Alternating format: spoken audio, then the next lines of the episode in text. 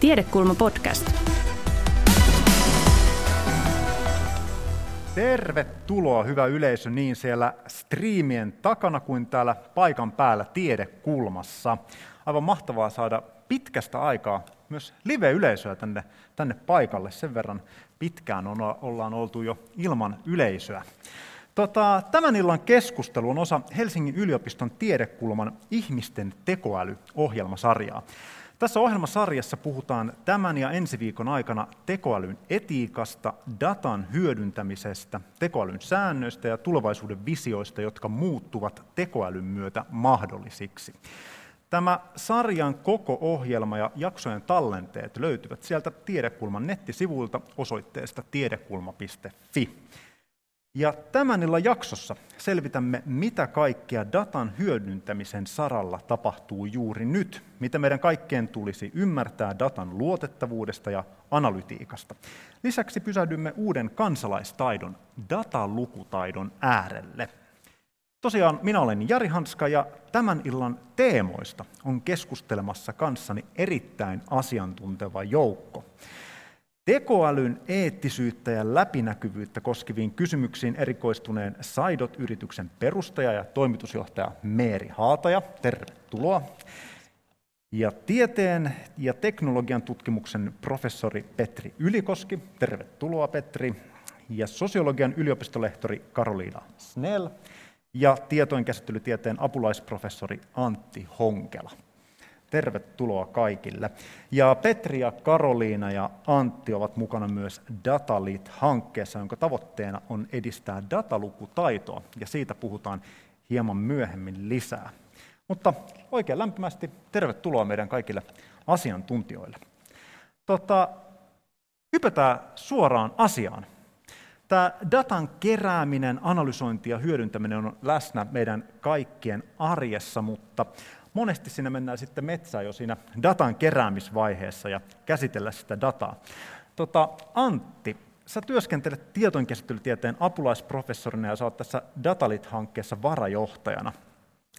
Tota, käydäänkö muutaman esimerkin kautta vähän läpi, että mitäs kaikkia virheitä tähän datan käsittelyyn voi liittyä? Nyt meillä voitaisiin saada tuohon screenille näkyviin tämmöinen yksi esimerkki. Tässä on kyse vinoutuneesta otoksesta. Haluatko lyhyesti avata vähän, että mikä tässä menee pieleen? Joo, kiitoksia hyvästä esittelystä ja johdannosta. Eli tämä ensimmäinen esimerkki näistä, mikä, mikä datassa voi mennä pieleen, tulee siitä, että jos halutaan tehdä päätelmiä jostain populaatiosta, ja sitten onkin valikoitu jollain tavalla sieltä se joukko, keneltä me sitten kerätään dataa. Se ei ole se koko populaatio, vaan joku osajoukko siitä, ja voidaan jo sitten päätyä hyvinkin harhaan. Ja klassinen esimerkki tästä on sellainen, mennään vähän taakse vuoden 1936 Yhdysvaltain presidentinvaaleihin, jossa tämmöinen lehti Literary Digest teki tämmöisen oikein valtavan ison kannatuskyselyn. Ne kymmenelle miljoonalle heidän lukijalleen ja sitten puhelin- ja autorekisteritiedoista löytyneille henkilöille lähetti kyselyn, että ketä sä aiotte äänestää. Ne sai 2,3 miljoonaa vastausta, ihan käsittämätön määrä big dataa erityisesti siihen aikaan, ja paperisina siinä on varmaan ollut valtava työ niin käsitellä. Ja sitten lopputulos, sitten kun ne analysoitiin, niin oli, ne päätyivät siihen, että todennäköisesti tämä republikaanien ehdokas Alfred Landon saisi selkeän voiton 57 prosentin ääniosuudella.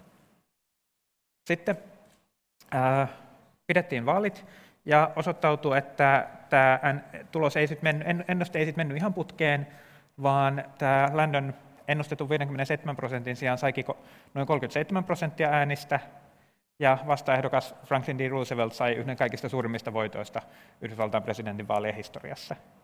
Tämä on niin hyvin selkeä esimerkki siinä, että niitä pisteitä, mitä ne keräs, oli varmaan kymmenen kertaa enemmän kuin useimmissa vaaligallupeissa, mutta koska ne oli niin kuin valikoitu, ei satunnaisesti, vaan jotenkin muuten, niin se tulos meni sitten pahasti harhaan. Tämä on muutenkin hyvä esimerkki, koska tällaiset kaikki gallupit on aika, aika tota noin, niin merkittäviä myös yhteiskunnallisesti jatkuvasti herättää aina keskustelua ja, että, ja niiden, niidenkin taustalla tota, tota, hyvin tarkkaa tämä tasapainottaminen, että se, että tota, se otos on oikeasti sitten tota, no niin mahdollisimman kattava. He ottaa toinen esimerkki vielä, tota, ää, ajankohtainen koronadataan ja koronatilastoihin liittyvä. Tässä on kyse Simpsonin paradoksista. Tämä ei taida liittyä TV-sarja Simpsoneihin millään tavalla. Haluatko avata, että mistä tässä on kyse? Joo, tämä on tämmöinen mielenkiintoinen ilmiö, joka tässä on pitkin kesää saanut ihastella, että verrataan. Tässä on nyt esimerkiksi Espoon ja koko maan koronarokotteen saaneita verrattu. Ja kun katsotaan niin kuin koko väestöstä, niin havaitaan, että Espoossa on vähemmän rokotettuja kuin koko maassa. No, tarkoittaako tämä sitä, että espoolaiset on laiskempia käymään hakemassa rokotteita kuin koko maassa keskimäärin?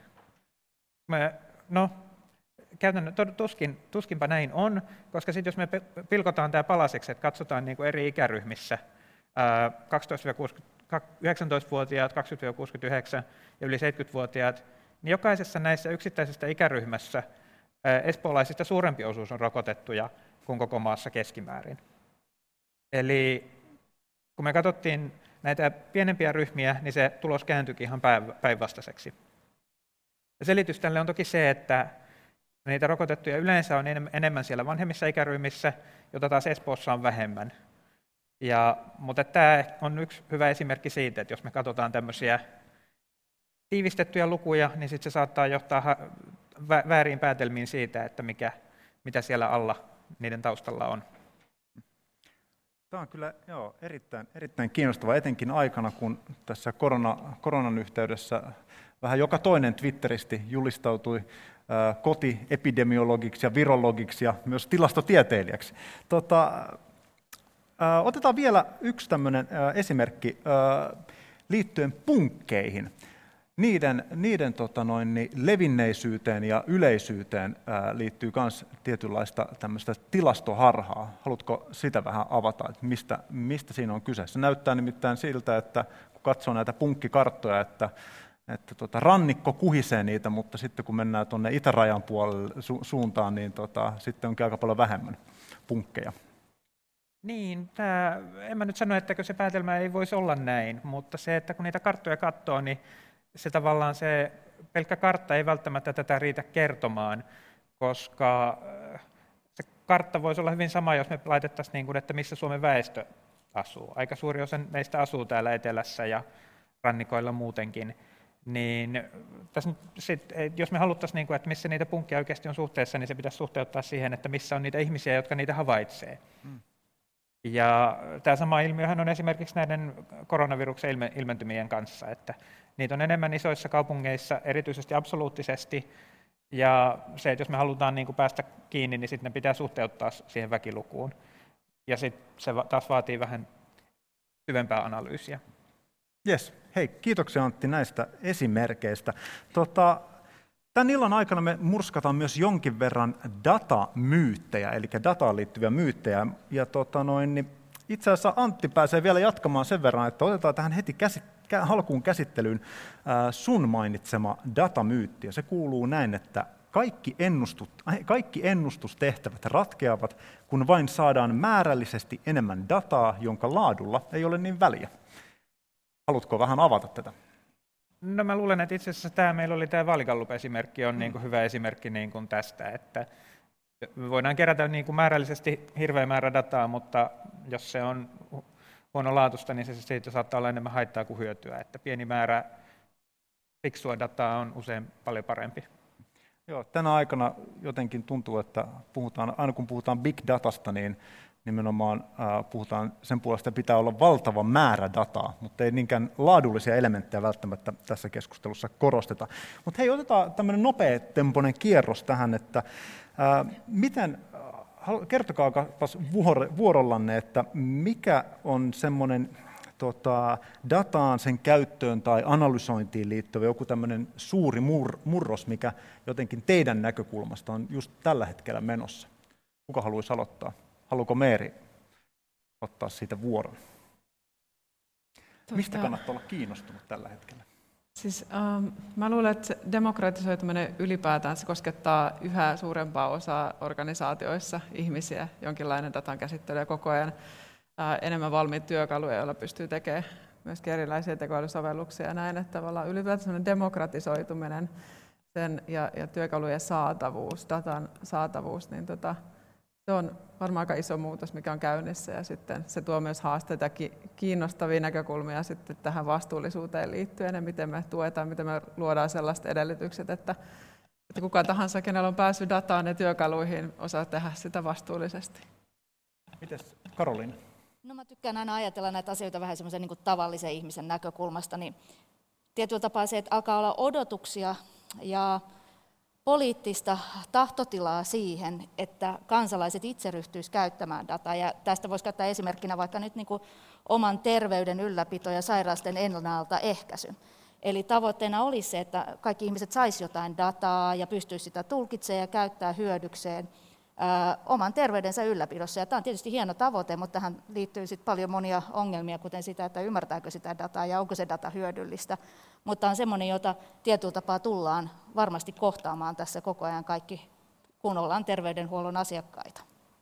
Entäs Petri? No sinänsä datassa ei mun mielestä ole niin uutta, siis jos ajatellaan niin kuin tieteen historiaa ja yhteiskuntien historiaa, niin 1800-luvulla alkoi tavallaan tämmöinen niin tilastojen vyöry ja niin poispäin. Ja tavallaan datan kanssa me ollaan oltu tekemisissä, mutta digitalisaation ja uusien välineiden kautta sitä dataa on jatkuvasti enemmän saatavilla. Ja ehkä myös ne meidän välineet esittää ja analysoida dataa tulee helpommiksi. Ja tässä tulee tavallaan siis se vaara, ja mikä on ehkä tämä niin kuin, niin kuin muutos, että tavallaan niin kuin aikaisemmin datan käyttö vaati huomattavasti enemmän ajattelua, että siitä sai aikaan jotain tulostettavaa tai esitettävää. Nyt meillä on helppoja välineitä, joilla me voidaan tuottaa uskottavan näköisiä visualisointeja ja analyysejä ja niin poispäin, mutta ne on edelleen voi olla hyvin pielessä, koska me ei olla oikein ajateltu sitä asiaa. Eli tavallaan niin kuin, se, mikä tavallaan niin kuin tässä on muutoksena, on se, että tulee näiden esittämis- ja analyysivälineiden laaja ja helppo käyttö, joka ylittää sitä tavallaan meidän ehkä sanotaan niiden kyvyn käyttää niitä oikein. No osataanko me niin kuin hyödyntää sitä? Voiko sitä ajatella, että meillä menee jotenkin hukkaan tällä hetkellä hirvittävät määrät dataa, jota, jota kuitenkin jatkuvasti kerätään? Laskentateho on kasvanut ja digitalisaatio edennyt huimaa vauhtia, niin äh, käykö niin, että, että se jää isolta osin sitten hyödyntämättä? Mä haluaisin kyllä kääntää tämän myös toisinpäin, että Meillä on kauheasti dataa, mutta meidän pitää myös kysyä, että onko kaikki sellaista, mitä meidän tulee käyttää. Hmm. Pitääkö meidän, niin kuin, että, että onko se semmoinen, niin kuin, että koska sitä kuulee paljon, että meillä ei ole varaa jättää käyttämättä tätä, mutta sitten meidän pitää myös miettiä sitä, että, että tarvitaanko me kaikkea sitä dataa, onko se hyödyllistä, tuottaako se meille hyvinvointia ja onnea vai kuormittaako se meitä, saako se meille ahdistusta aikaan, ja epätasa-arvoa esimerkiksi. Että nämä on niin kuin tärkeitä asioita, joita pitää keskustella. Petri, ei kun Antti, ole hyvä. Kyllä mä ehkä eh, vähän teknisellä taustalla olen niin kuin optimisti siitä, että siellä on niin kuin paljon potentiaalia, ää, mihin, miten sillä voi tehdä hyvää, mutta ehkä se kysymys tosiaan tällä hetkellä on, että käytetäänkö sitä, sitä käytetään paljon, mutta käytetäänkö sitä oikeisiin asioihin. Että suurimmat, yhdet suurimmista datan käyttäjistä on nämä isot internetfirmat, jotka kerää valtavasti dataa ihmisten käyttäytymistä ja käyttää sit sitä ennustaakseen, että minkälaisia mainoksia meille kannattaisi näyttää, että meidät saataisiin tekemään jotain, mikä ehkä ei ole niin kuin meidän edun mukaista. Että, ja siitä voisi ennemmin miettiä, että saisiko sieltä jotain hyödyllisiä käyttötarkoituksia sen sijaan. Mitä Meeri ajattelet tästä? Tota, mä luulen, että, mä ajattelen, että et keskimääräistä organisaatiossa varmaan se, niin toi, on se, toi sun kysymys on se mentaliteetti, mikä monessa yrityksissä on, tai, tai julkisorganisaatiosta, että ollaan tiedostetaan, että meillä on dataa, mutta me ei hyödynnetä riittävästi sitä.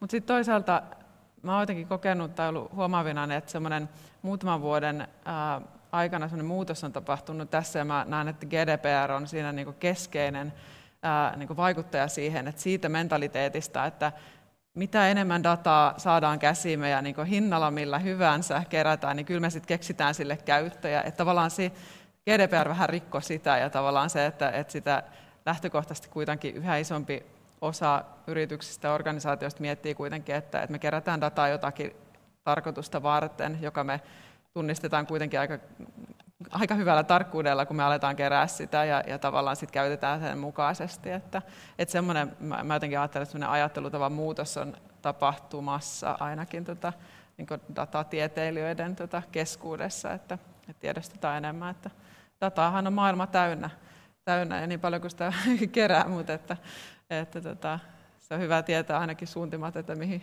mihin sitä ajattelisi käyttää. Kyllä. Hei, otetaan ihan tämmöinen konkreettinen, konkreettinen äh, esimerkki. Äh, Karoliina, sä oot, sä oot tutkinut paljon muun muassa terveyspuolen datan keräämistä ja viittasitkin tässä näihin äh, terveyskysymyksiin. Ja tota, haluaisit vähän avata, että millaisia mahdollisuuksia lähitulevaisuudessa sillä sektorilla on näkyvissä tota, datan hyödyntämisessä? No sehän on sinänsä kanssa aika kiisteltyä se, että mitä hyötyjä sieltä on tulossa, mutta kukaan ei varmaan lähde kiistää, etteikö olisi niin tutkimushyötyjä, että tieteelliseen käyttöön ja tutkimukseen terveysdataa, geenitietoja, tällaisia, että sieltä varmasti löytyy paljon uutta tietoa ja ymmärrystä ihmisestä, biologiasta, sairastamisesta ja kaikesta tällaisesta. Se, mitä ehkä vähän niin kuin kiistellään, on se, että miten se saadaan se tieto sieltä sitten niin kuin oikeaan hyötykäyttöön että löytyykö niin kuin sen ison datan avulla jotain uutta konkreettista, jolla esimerkiksi ihmiset vois tehdä jotain muutoksia tai jolla he vois sit sitä omaa terveyttään parantaa. Tai kun, jos me tehdään vaikka geenitutkimusta ja löydetään jotkut geenit, jotka altistaa jollekin taudelle, niin onko meidän terveydenhuollon järjestelmä kykenevä ottamaan sen vastaan ja tuottamaan sitä tietoa kaikille.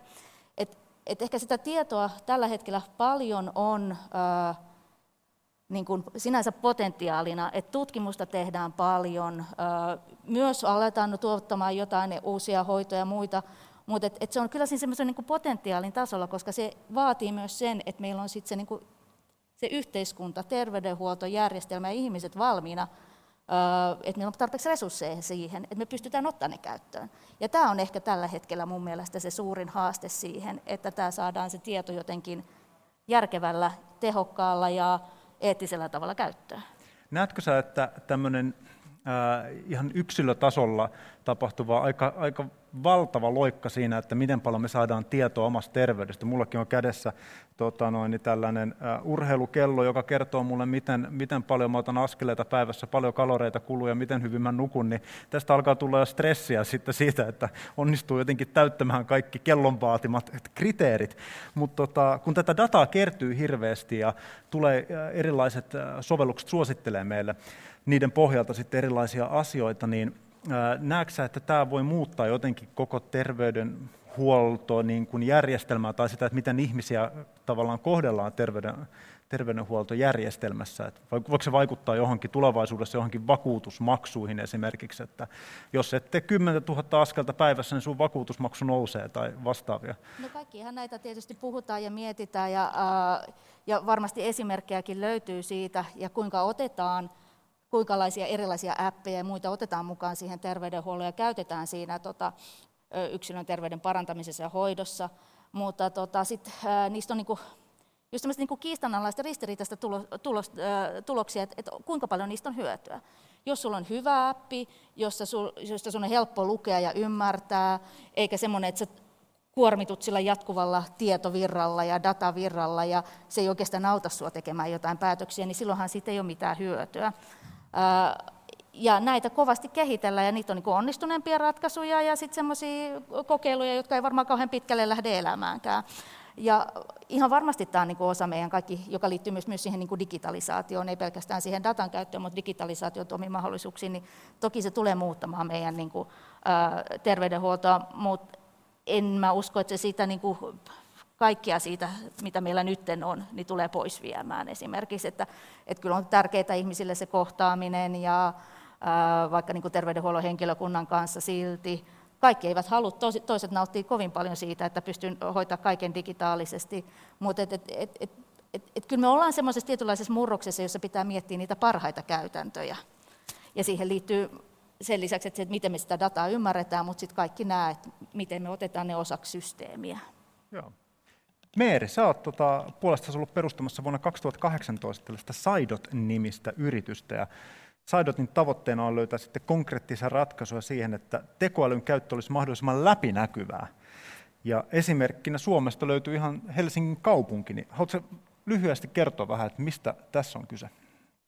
Joo, siis me rakennetaan SaaS-alustaa, tuota, teknologiaplatformia siihen äh, organisaatioiden tueksi, ketkä käyttää tekoälyä tai hyödyntää tekoälyä.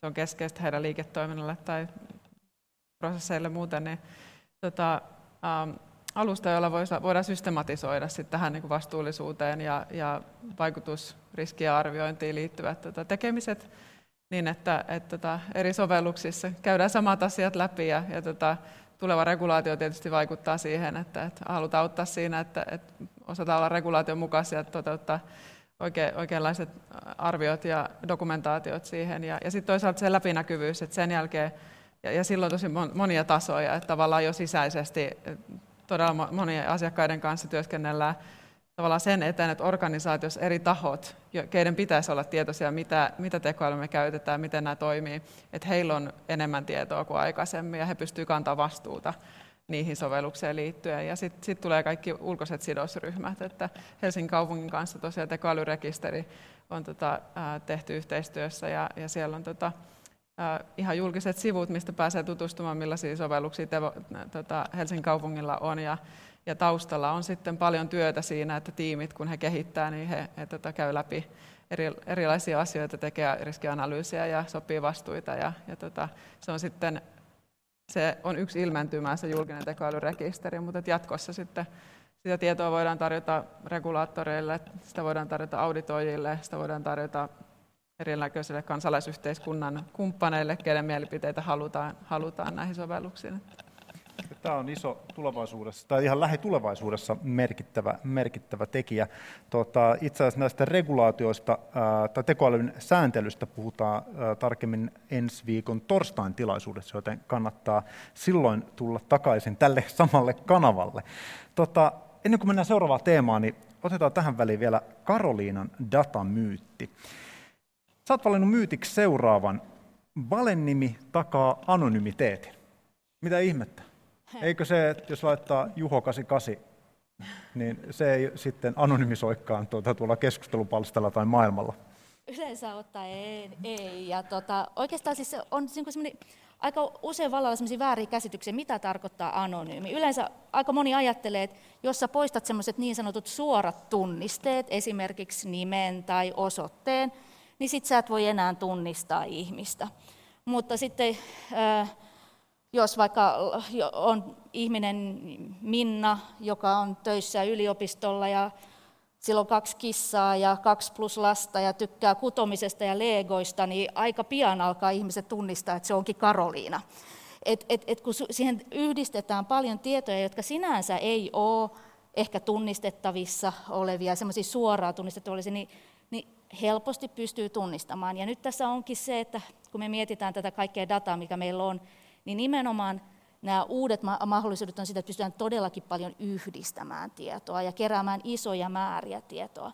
Niin silloin on kauhean vaikea ajatella sitä, että pystyttäisiin täysin anonymisoimaan, eli edes itse ei pystyisi tunnistamaan itseä siitä.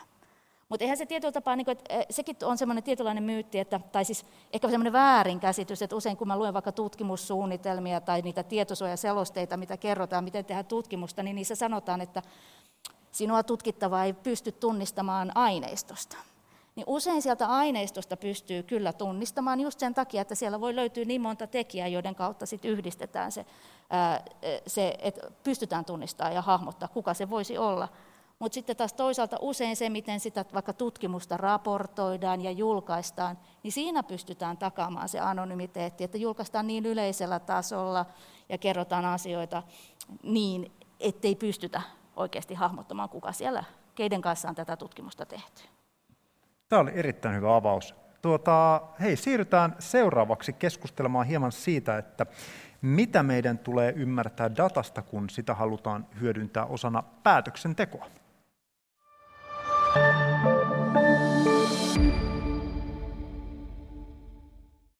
Ja keskustelemassa täällä Helsingin yliopiston tiedekulmassa ovat Saidot-yrityksen toimitusjohtaja Meeri Haataja sekä Helsingin yliopistolta ja Datalit-hankkeesta Petri Ylikoski, Karoliina Snell ja Antti Honkela.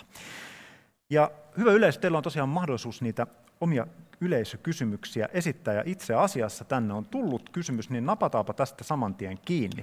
Täällä on tällainen, ää, tässä on itse asiassa yksi tämmöinen kommentti ja sen perään kysymys. Kommentti kuuluu näin, että erikoista, että asiantuntijat viittaa helposti dataa koskeviin kysymyksiin tekoälyllä data tai sen analyysi ei ole yhtä kuin tekoäly. Ja sitten kysymys kuuluu näin, että onko tekoälyllä erillistä etiikkaa? Toistaako se vain kulloisenkin tarpeen tai käytön mukaista etiikkaa? Kukas haluaisi napata kiinni tästä? Haluatko Petri kokeilla? Meillä oli opiskelijoille tämmöinen tutkimusaiheiden esittelyluento ja siellä mä lohkasin, että tekoäly on tämmöinen sana, jolla pelotetaan ihmisiä olemaan ajattelematta, että mitä sen takana on. Ja, ja tota, niin, tämä on ihan täystotuus, mutta se tavallaan niin kuvastaa aika usein sitä, että miten sitä käytetään. Niin esimerkiksi tehdään jotain data-analyysejä, käytetään niissä koneoppimista, kutsutaan, että tekoäly teki analyysin. Se tavallaan niin peittää sen prosessin, joka tapahtuu siellä takana. Ja sen takia se on niin hankala yleiskäsitteenä. Ja varsinkin jos ajatellaan, niin kuin, että miten kirjoitetaan ää, uutisia, sanomalehdissä. Niin se on aivan eri asia, jos kirjoitetaan, että tutkijat käyttivät koneoppimismalleja, siinä tutkijat on toimijoita, kuin sanotaan, että tekoäly teki löytöjä. Ja tavallaan niin kuin se johdattelee meidät ajattelemaan, että, näissä, e, e, että siellä on joku älykäs olio, jolla on niin sanotusti järkeä, joka sitä järkeilee ja meitä parempi järki äh, hahmottamaan niitä asioita sen sijaan, että me tavallaan oivallaan, että meillä on hyödyllisiä työkaluja, joilla me pystytään löytämään ja havainnoimaan säännönmukaisuuksia ja yhteyksiä siinä aineistosta, jonka pohjalta me tehdään sitten päätelmiä. Ja tavallaan niin kuin se tekoälykäsitteen mm. ehkä ongelma on just, että tavallaan se blokkaa meiltä tavallaan sen koko prosessin, ja me ei voida tavallaan niin kuin sulkea pois ajattelun siitä asiasta. Sen takia niin kuin, ehkä tämän Datalit-projektin yksi tavalla ajatus oli se, että siinä meidän koko suunnitelmassa ei tarvitse mainita kuin tekoäly kuin kerran, koska me ajateltiin, että se actioni on siellä datassa ja sen käytössä, ja analyysissä ja tavallaan fokusoidaan sinne, ja se on se, mitä ihmisten pitää ymmärtää, ja sitten jätetään niin kuin science fiction kirjoittajille tota niin, fantasiat siitä, että minkälaisia tota niin, ää, suurempia älyjä ehkä tota niin, tulevaisuudessa kehittyy. Mä luulen, että tämä tekoälyn asettaminen toimijaksi niin liittyy jotenkin siihen, että ihmiset haluaa helposti inhimillistää sen, sen laitteen siellä, siellä tota noin, takana, että se on tämmöinen oma itsenäinen päätöksentekijä. Hei, tota, otetaanpas vielä meidän screenille yksi tämmöinen tota, tunnettu esimerkki siitä, miten virheellisiä päätöksiä datan pohjalta voidaan tehdä. Kyse on selviytymisharhasta ja tässä on nyt kuva tuota, tuota, tuota, ää, taisi olla toisen maailmansodan aikana lentokoneista, tämmöistä pommikoneista, ää, ja siellä on sitten merkattu kohdat, jossa ne selviytyneet lentokoneet on saaneet reikiä. Siellä on pyrstössä ja siivet täynnä niitä ja vähän tuossa keskiosassakin. Niin haluatko Petri avata, että minkälaista virheellistä tuota, noin, tulkintaa näistä Joo. tiedoista on vedetty? Tämä on tämmöinen esimerkki, jota käytetään varmasti tilastotieteessä ja datatieteessä usein opetuksessa, koska se on tosiaan mieleen, mieleen jäävä. Siis tämä anekdootti ei ole pohjainen, vaan se on niin karikatyyri. Eli se tilanne oli se, että toisen maailmansodan aikana niin kuin koitettiin analysoida, että millä tavalla pommikoneita voitaisiin tehdä turvallisemmiksi lentäjille niin, että ne tavallaan pystyy palaamaan sieltä lennoilta. Ja käytettiin aineistona palaineita pommikoneita ja tutkittiin, että mihin ne on saanut osumia. Ja sitten yksi ryhmä päätteli, että okei, meidän täytyy vahvistaa näitä osia, joihin on syntynyt vaurioita. Mutta sitten tota niin, tämä Walt-niminen tilastotieteilijä huomautti, että, että meillä on pieni ongelma tämän datan suhteen. Meiltä puuttuu dataa niistä koneista, jotka eivät palanneet. Ja tässä tapauksessa me voidaan oikeastaan katsoa sitä datasta, että siellä on näitä kohtia, joissa ei tyypillisesti ole osumia. Me voidaan ehkä päätellä, että nämä on ne kaikista heikoimmat kohdat niissä koneissa, koska ei ole mitään syytä olettaa, että se ilmatorjuntan aiheuttamat vauriot olisivat jotenkin niin kuin satunnai, ei, ei satunnaisia. Ja, tota niin, ää, ja, ja tavallaan tämä on niin kuin äärimmäisen mieleenjäävä esimerkki, mutta tavallaan se opittava asia tästä on siis se, että meidän täytyy ymmärtää se prosessi, jonka seurauksena se meidän data on syntynyt, ja meidän täytyy myös miettiä, että minkälaista dataa meiltä mahdollisesti puuttuu, ennen kuin me voidaan tehdä siitä luotettavia päätelmiä. Tavallaan tämä selviytymisharha on niin kuin tyypillinen esimerkki, kun tutkitaan, että minkä takia firmat menestyy tai miten joku lääke toimii ja niin poispäin. Täällä on paljon sovellutuksia, mutta e- ehkä on kuitenkin tärkeämpää ymmärtää tämä isompi kuvio, joka on siis se, että meidän pitää ymmärtää se, miten data syntyi ja miettiä, että onko mahdollisesti jotain sellaista dataa, jota meillä pitäisi olla, mutta meillä ei ole. Tämä on erittäin, tämä kuulostaa nyrkkisäännöltä, ja minulla olikin tarkoitus kysyä, että onko, tuleeko teille mieleen jotain muita tämmöisiä nyrkkisääntöjä, että, että tota, mitä pitää ottaa huomioon silloin, kun arvioidaan, että onko joku data luotettavaa vai eikö ole luotettavaa, että onko se käyttökelpoista ylipäätänsä? Kuka haluaisi aloittaa?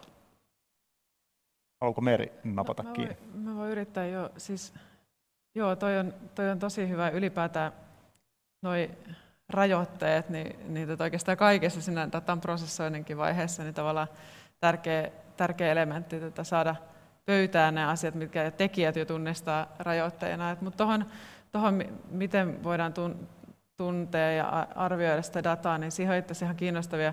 On jopa tämmöisistä niin kuin, ää, datasheets tai da, data tämmöisistä merkeistä puhuttu ja tehty siihen vähän semmoisia standardejakin, että, että mitä kaikkea meidän pitäisi niin kuvata ja tietää datasta. Ja, ja tota, mun mielestä lähtee just siitä, että, että mihin tarkoitukseen se on kerätty, kuka sen on kerännyt, mihin tarkoitukseen alun perin ja, ja tota, Joo, ja siihen liittyy ihan bisnesmallityyppiset ja, ja tota, tämmöiset niin motivaatiot myöskin. Ja, ja sitten toki, mitä se sisältää, kenestä se kertoo ja, ja, ja sitten koko se prosessointi, miten sitä jalostetaan, miten se on esimerkiksi, mit, miten tota, jos meillä on jotain kuvadataa ja siihen tehdään jotain merkintöjä ja labelöintejä, niin miten, miten tällaisia prosessointeja on tehty ja, ja tota, miten sitä päivitetään, miten sitä lisensoidaan, jaellaan ja näin. Että tota, se on itse asiassa aika, aika paljon tietoa, jos me halutaan todella ymmärtää dataa ja, ja tota, no, tehdä sitä arviointia, että mitä olisi hyvä.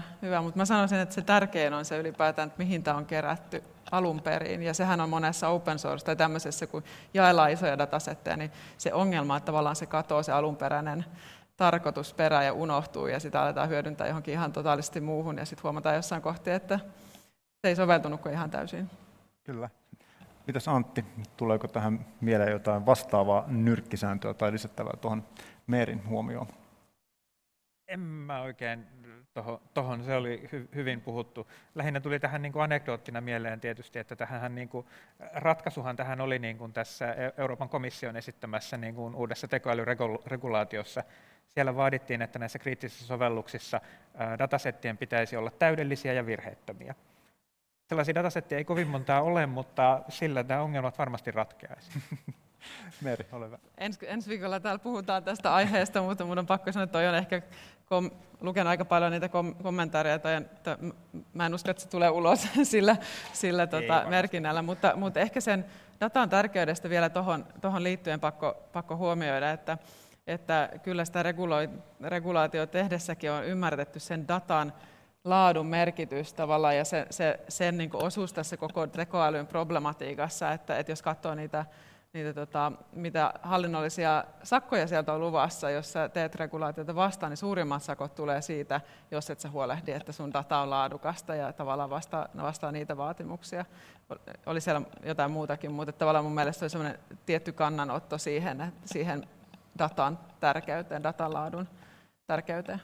Hyvä. Ja tästä lisää ensi viikon torstaina. Tota, hei, nyt tuli hyvä, tämä, tämä on hauska yleisökommentti. Tämä ei ole varsinaisesti kysymys, mutta tota, heitän teille tällaisen kommentin äh, puntaroitavaksi, ja oletteko samaa mieltä? Tekoälyhän on vain pöhinä nimitys ihan tavallisille tilastotieteellisille menetelmille.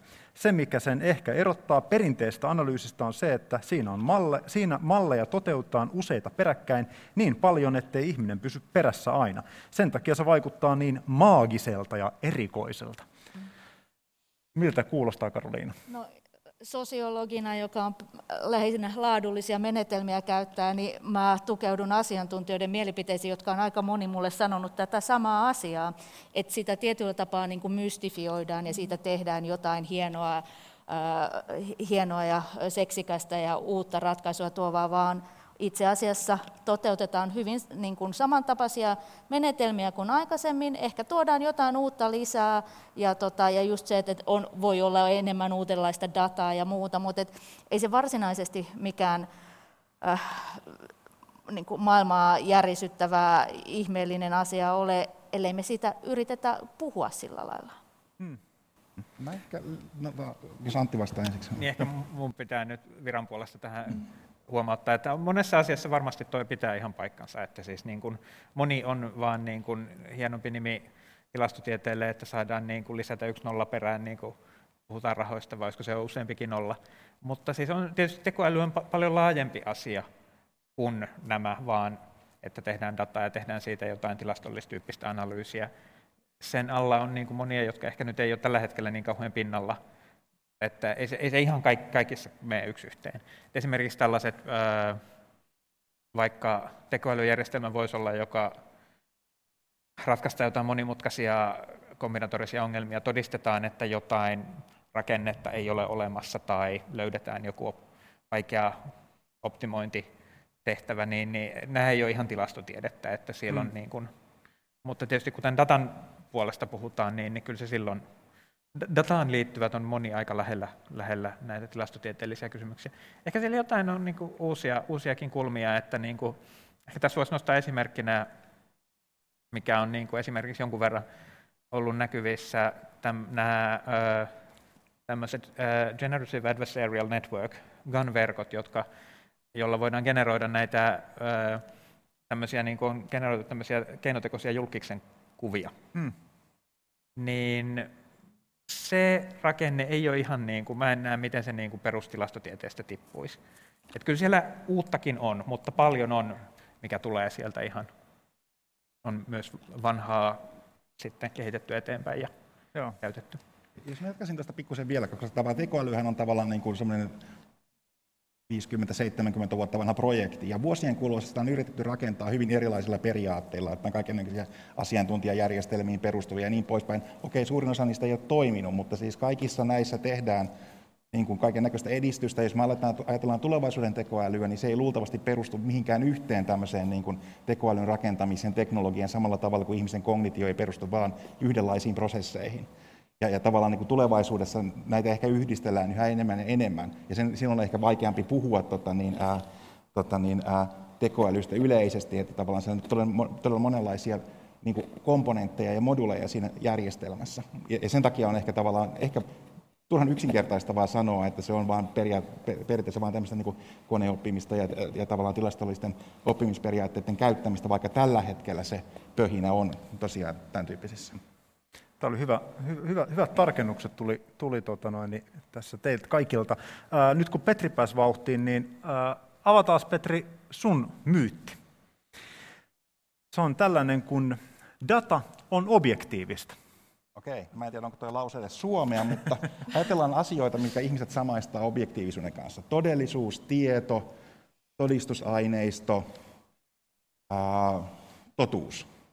Ja tota, niin, ää, kun ajattelee, miten ihmiset puhuu datasta, niin ne usein näyttäisi niin kuin sekoittavan nämä asiat keskenään. Ja tavallaan unohtaa, että data ei itsessään ole yhtään mitään. Me tarvitaan taustaoletuksia, jotta me voidaan tehdä datasta päätelmiä kohteesta. Ja data, vaikka sitä olisi kuinka paljon, se ei ole tyhjentävä.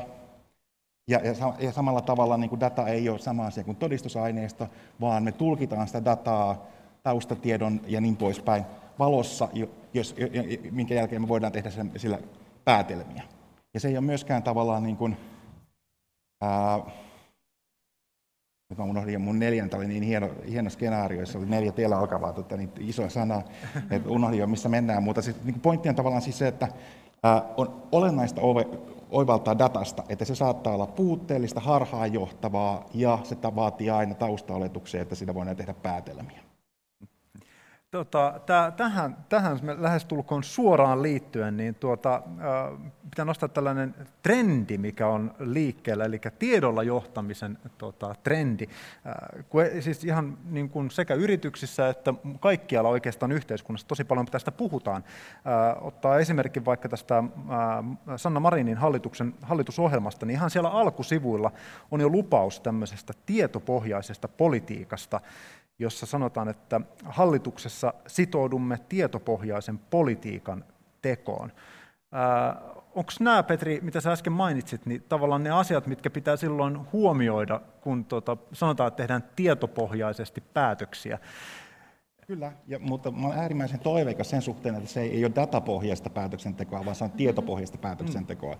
Ja huolimatta siitä, että me ollaan datamaskiin käännetty tietokoneeksi ja, ja sitä kautta tavallaan niin kuin yllytetty ajattelemaan, että data ja tieto on sama asia, mm. niin, niin tavallaan mä toivottavasti näen, että se tietoon perustuva päätöksenteko on sellaista päätöksentekoa, joka perustuu sellaiseen tutkimukseen, joka totta kai käyttää dataa, toivottavasti mahdollisimman monesta lähteestä, arvioi sen datan luotettavuutta, mutta yhdistää sen sitten niin kuin muuhun tutkimustietoon ja niin poispäin. Sillä tavalla niin kuin tuottaa hyvin perusteltuja ajatuksia siitä, että millä tavalla asiat kannattaa järjestää ja minkälaisia asioita kannattaa välttää.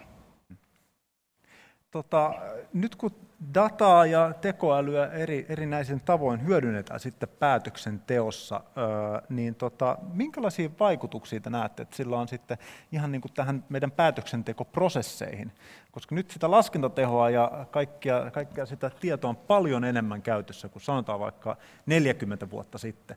Ja saatiin sitten, mitä se niin kuin 40 vuoden päästä tulevaisuudessa on. Niin näettekö te, että tämä jotenkin muuttaa meidän päätöksenteon rakenteita tai tuleeko sillä olla jotakin vaikutuksia? Kuka haluaa aloittaa? Ottaako Petri kiinni tästä? pari asiaa, jotka on tavallaan niin tärkeitä tässä suhteessa. Ensimmäinen on siis se, että me, meillä ei välttämättä ole sitä dataa saatavilla, vaan meidän pitää luultavasti, jos ajatellaan jonkun organisaation johtamista ja niin poispäin, meidän pitää luultavasti muuttaa sen organisaation käytäntöjä, jotta se organisaatio tuottaisi sellaista dataa, jonka pohjalla sitä voitaisiin johtaa ja ohjata. Ja usein ajatellaan, että se data on tavallaan ilmasta, mutta se on kuitenkin käytännössä niin kuin investointi ihmisten työaikaa ja, ja, ja, ja, ja sen organisaation toimintatapoja. Että se ei tavallaan itsestään selvää, että kannattaa sitä dataa hankkia, että kannattaa miettiä, että mitkä, mitkä sen tavallaan niin kuin hankkimisen kustannukset on. Toinen on se, että kun me johdetaan sen datan pohjalta, niin helposti syntyy tavallaan semmoisia ohjausvaikutuksia. Varsinkin jos me ruvetaan rakentamaan ihmisten kannustimia sen perusteella, että, että, että mi, mi, mitä data näyttää.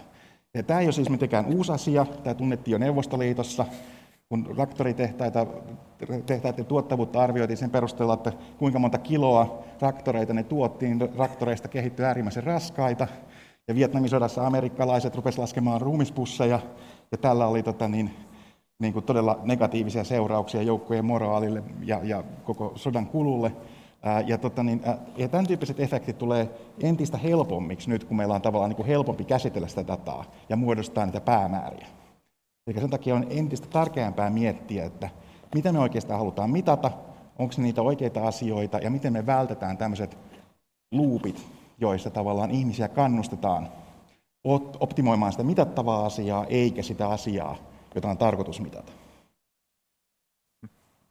Haluatko Meeri lisätä tuohon mieleen, että, tai minulla on aina vähän tämä vaikea termi, tämä tiedolla johtaminen ylipäätään, että se jotenkin on terminä sellainen, se olettaa, että johtajalle raportti nyt annetaan ja sitten siitä luetaan uutta, parempaa, syvempää tietoa ja tehdään päätöksiä, mutta mä luulen, että iso murros tapahtuu siitä automaattisesta päätöksenteosta, joka on niin samanaikaisesti tässä tapahtuva iso muutos, että ei me pelkästään anneta asiantuntijoille tai ihmisille tota lisämateriaalia, vaan että me automatisoidaan niitä päätöksiä ja kokonaisia prosesseja siltä pohjalta. Ja se tietysti muuttaa ihan radikaalisti paitsi sitä päätöksentekoa, myöskin kaikkea sitä ympäröivää tota, ää, prosessia, mitä siinä tapahtuu. Ehkä ihmisen roolista, varmaan isossa kuvassa tavallaan enemmän ja enemmän se ihmisen rooli tämmöisissä, tämmöisissä tota, tilanteissa, jossa sitä automatisoidaan ja, ja, ja, ja käytetään, käytetään uutta teknologiaa tota,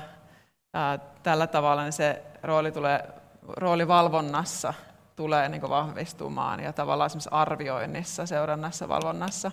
Ja se on ihan kriittinen rooli ja, tota, ja ymmärtää sitä, että mitä ihmisiä tuetaan yhä enemmän siinä roolissa, pystyy tehokkaasti hyvin tekemään sitä, sitä tämän tyyppistä tehtävää. Tämmöisiä ajatuksia.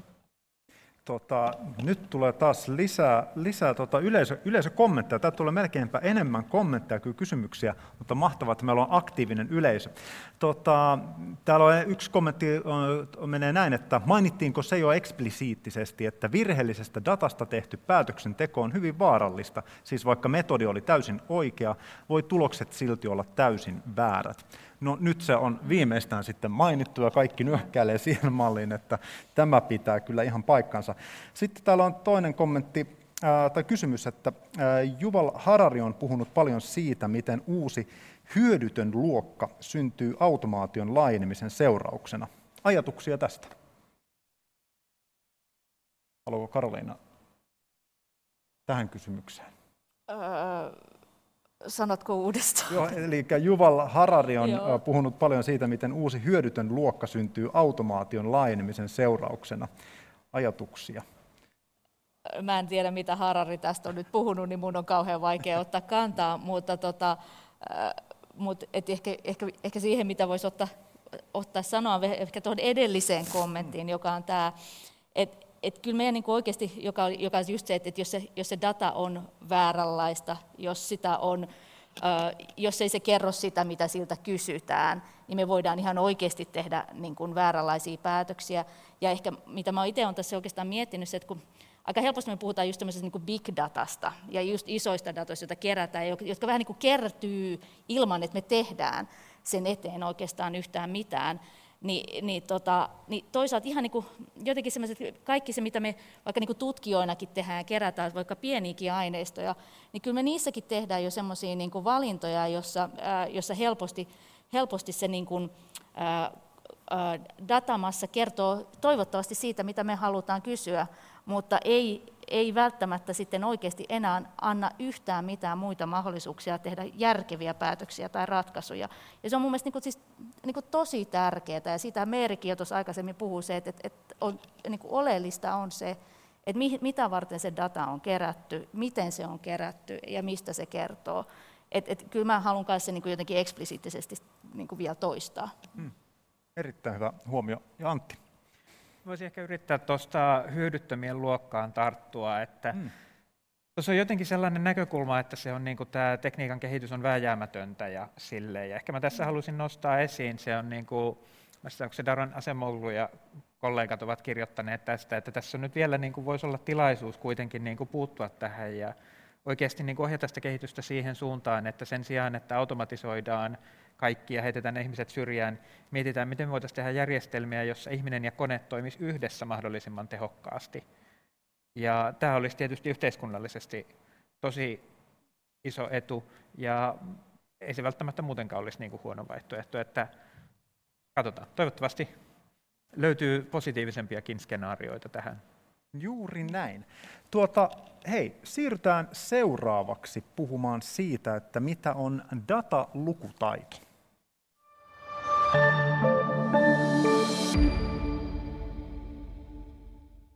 Ja datalukutaidosta on kanssani keskustelemassa Saidot-yrityksen toimitusjohtaja Meeri Haata ja sekä Helsingin yliopistolta Datalit-hankkeesta Petri Ylikoski, Karolina Snelli ja Antti Honkela.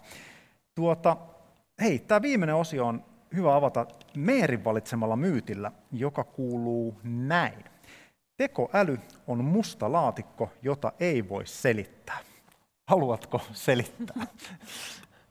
Tätä, jo, tätä argumentaatiota on aika paljon muutama viime vuoden aikana kuullut, ja mä ajattelen, että se on sitten poliittinenkin ää, tota, lausuma, jolla pyritään välttämään tätä keskustelua siitä, että, että pitäisikö meidän kertoa vähän muillekin, mitä, mitä me ollaan tekemässä. Ja, ja näin. Ehkä se, se ajatus, millä haastan tuon, on se, että, että, että tavallaan semmoinen, että läpinäkyvyys, selitettävyys ei ole semmoinen binäärinen yksi nolla asia, että tota se joko on tai sit sitä ei ole ollenkaan, vaan, vaan että se on hyvin, hyvin suhteellista. Ja tavallaan me ollaan tässä keskusteltu datasta jo ylipäätään, se, se jo kertoo, kertoo sen, että jo ymmärtämällä sitä dataa, niin me pystytään todella paljon avaamaan, avaamaan sitä, ja siellä on monta muuta asiaa.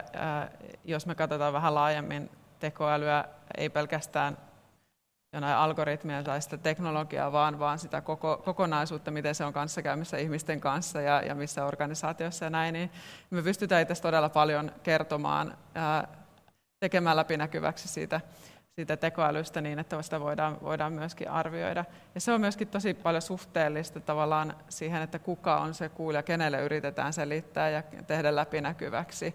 Ja, ja tavallaan tähän olisi ideaali, että pystytään selittämään sillä tasolla, kun se tarve on. Ja se, on, se vaihtelee tosi paljon. Eli te poistatte nyt sitten sitä mystiikkaa sieltä tekoälystä, mitä tässä y- yksi, yksi tuota keskustelija tai äh, katsoja kommentoikin. Tota, äh, Meri, teillä on, äh, teidän yrityksellä on hanke tuolla Skotlannin hallinnon kanssa nimenomaan tähän tekoälyn läpinäkyvyyteen liittyen. Niin, tota, minkälainen merkitys sillä on sit tavallaan niin kuin ihmisten tai kansalaisten osallistumisen kannalta? Joo, mulla on, sä olla mukana semmoisessa haasteessa siellä, tota, äh, Skotlannin hallinto tekee tämmöisiä haasteita ja pyytää tota, noin yrityksiä sitten, sitten ratkaisemaan niitä omilla tavoilla. Ja me ollaan oltu mukana tosiaan sellaisessa, jossa itse pohjana oli vähän niin haasteessa jo annettu Helsingin ja Amsterdamin tekoälyrekisterit, jota, jota ollaan oltu tekemässä. Ja tota, noin sit kysymys siihen liittyy, että miten rakennetaan äh, tavallaan äh, osallistumista, kansalaisten osallisuutta suhteessa siihen, siihen, miten tekoälyä käytetään julkisella sektorilla ja luottamusta tietysti, tietysti myöskin, mutta että sinne ollaan, ollaan nyt sit saatu työstää tota, paitsi tämmöistä tietysti läpinäkyvyyttä sen tekoälyrekisterin kautta, mutta myös semmoista uusia mekanismeja siihen, että miten voitaisiin aktivoida, tai siellä on semmoista kytevää kansalaisaktiivisuutta paljon, paljon tota, olemassa ihmisillä, halua vaikuttaa tähän ja ottaa kantaa ja, ja tota, kommentoida julkisten toimijoiden datan hyödyntämistä ja, ja, ja näin, ja me ollaan sitä, halutaan mobilisoida niin, että tiimeillä olisi aina mahdollisuus sit konsultoida ja, ja saada palautetta sitten kansalaisilta ja kansalaisyhteiskunnan toimijoita tota, niihin tekoälyhankkeisiin, että tota, ollaan mobilisoimassa semmoista, semmoista tota, ää, kansalaisverkostoa tällaiseen tekoälyarviointitarkoituksiin. Okei. Tota, Petri, sä puolestasi tota, johdat nyt sitten tätä Datalit-hanketta, niin haluaisitko kertoa sillä lailla tiiviisti, että mistä datalukutaidossa on kyse. Mä luulen, että tämä saattaa olla useampi ihminen jo tota noin, seuraamassa tätä, tätä keskustelua, joka miettii tällä hetkellä, että nyt tuli uusi termi.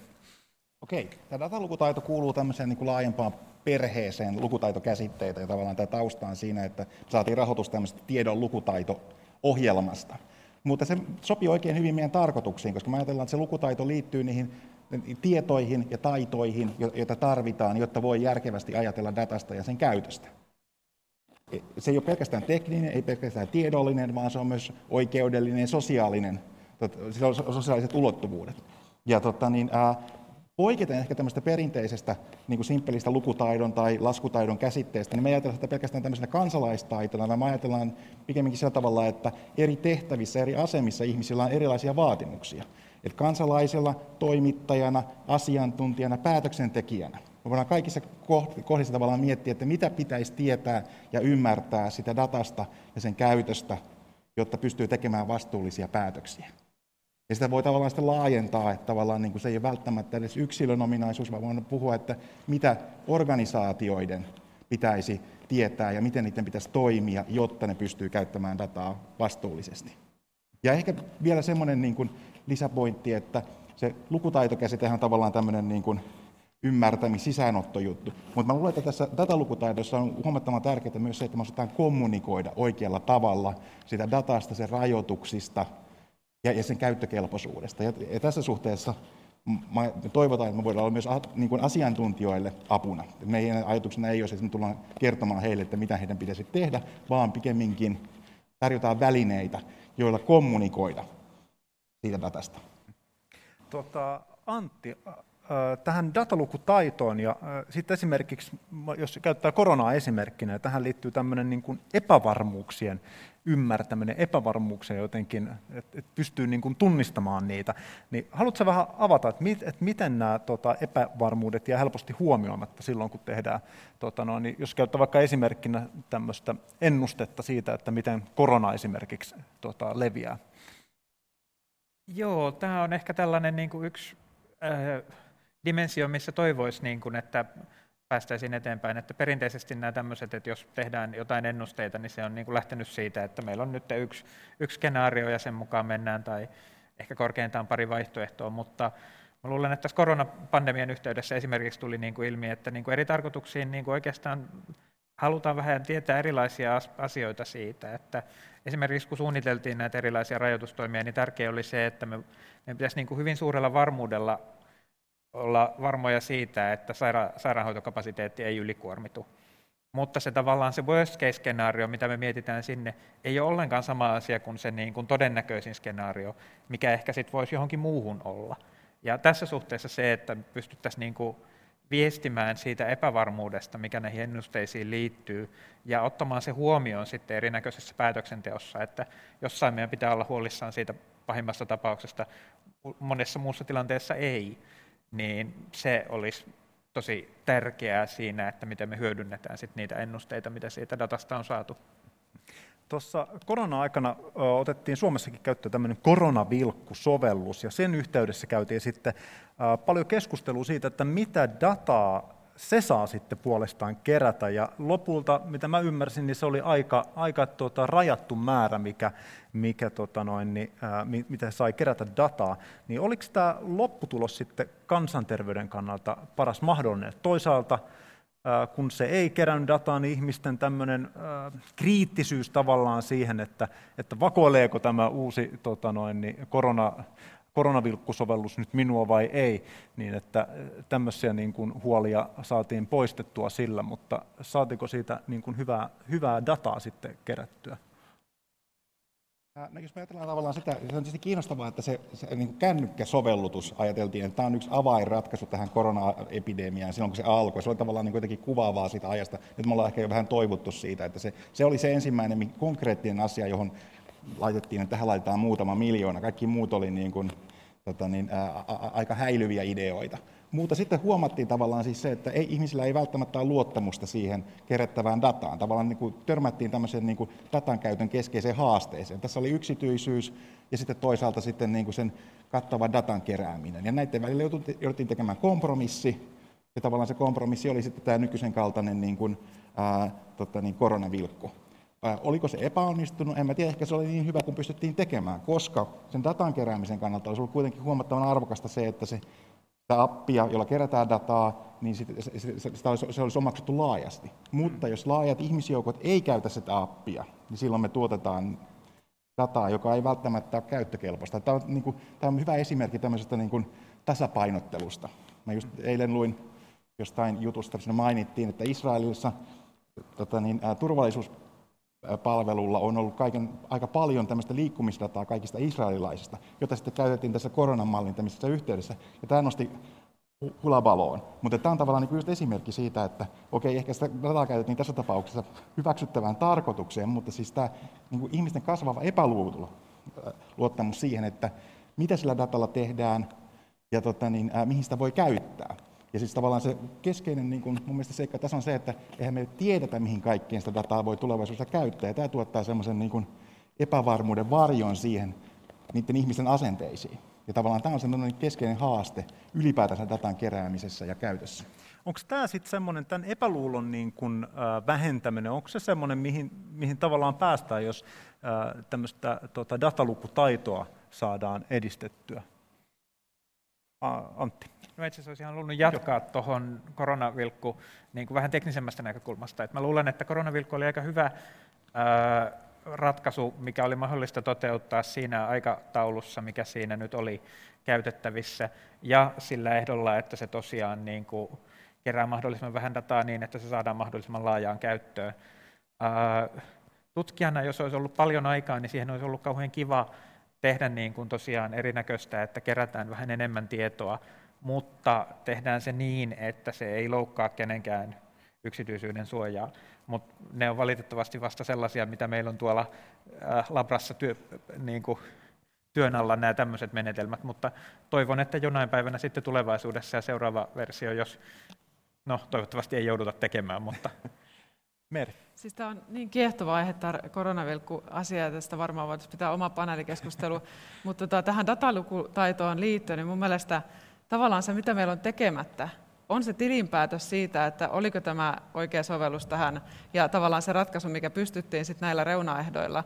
Että tavallaan mun mielestä se, se tilanne vähän oli sen kaltainen, että okei, että meillä oli tuo ajatus, että, että teknologian ratkaise on niin tärkeä osa tätä ratkaisua, ja sitten meillä on tavallaan se, se haastaminen, että okei, meillä on tärkeä tietosuoja, ja sitten yritetään löytää kompromissi, ja löytyy joku kompromissi. Mä en tiedä, arvioitikin sitten loppuun saakka, että onko tämä kompromissi nyt yhä hyvä ratkaisu siihen, siihen tarpeeseen, mitä me ajatellaan. Ja varsinkin se, mitä on nyt käymättä, on se, että meillä on paljon epäluuloja siitä, että, että oliko siitä oikeasti mitään hyötyä. Me ei olla käyty sellaista niin oikeaa tilinpäätöstä siitä.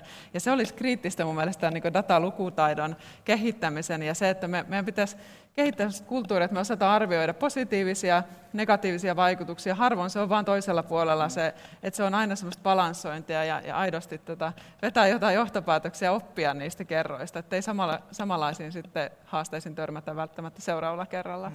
Toi on, toi on tosi hyvä huomio ja toivottavasti joku ottaa siitä kopin. Mä muistelen jossain nähneeni niin kuin Britannian vastaavasta sovelluksesta analyysi, joka kyllä todettiin, että se oli niin kuin merkittävän määrän estänyt tartuntoja ja silleen, että siellä ainakin se oli ollut hyödyllinen. Ja Karolina. Ja tämä tavallaan liittyy siihen ylipäätään siihen kulttuuriin, että mikä meillä on, niin kuin, millainen keskustelukulttuuri. Että meillä pitäisi olla, ja mä toivoisin, että me onnistuttaisiin luomaan semmoista ilmapiiriä, että, että tota, siellä voi epäonnistua ja voidaan myöntää, että okei, joku ei välttämättä ollut niin kuin, sit paras ratkaisu, me tehtiin se niin kuin, tota, siinä ymmärryksessä, mikä sillä, siinä ajan hetkessä, että, että ollaan pelko paljon ohjaa sit kans sitä, että et ei käsitellä, koska siitä voi tulla kritiikkiä ja, ja tota, negatiivista julkisuutta ja tämän tyyppistä. Että, että semmoista niin rakentavaa tota, tietoon perustuvaa, dataan perustuvaa keskustelua myöskin sitten reflektointia, niin se olisi kauhean hyvä, kun osattaisiin tehdä sitä. Erittäin hyvä huomio. Karolina. Mm. Mun mielestä tämä koronavilkku on kanssa ihan mahtava sen takia, että ei meillä ole paljon tämmöisiä näin julkisesti kehitettyjä appeja tai sovelluksia tai jotain muuta, joista niin on oikeasti keskusteltu. Että kaikki muu, mitä meillä on kännykässä, niin ei me tiedetä, miten ne on kehitetty ja mitä siellä on. Niin tämä on tietyllä tapaa, tämä on just sen takia mun mielestä niin loistava kanssa semmoinen tilaisuus lähteä nyt pohtimaan, että mitä tässä tehtiin oikein, mitä väärin, ja, ja, niin kuin, ja miettimään just sitä niin kuin dataan liittyviä kysymyksiä, koska aika vähän muita, muita tämmöisiä vastaavanlaisia meillä on mitä, mitä avata näin julkisesti. Että se on silleen tosi hieno. Ilta on tosiaan nyt tullut siihen pisteeseen, että meidän on aika päättää tämä mainio keskustelu. Kiitokset meidän erinomaiselle yleisölle täällä paikan päällä ja siellä streamin, streamin päässä. Ja suurkiitos meidän mahtaville keskustelijoille. Eli tänään täällä olivat keskustelmassa Petri Ylikoski, Karoliina Snell, Meeri Haataja ja Antti Honkela. Seuraavan kerran täällä Tiedekulmassa keskustellaan ensi tiistaina, eli 28. syyskuuta. Silloin pohditaan tulevaisuuden tekoälyä. Joten tulkahan jälleen kuulolle ja nyt oikein ihanaa illanjatkoa kaikille.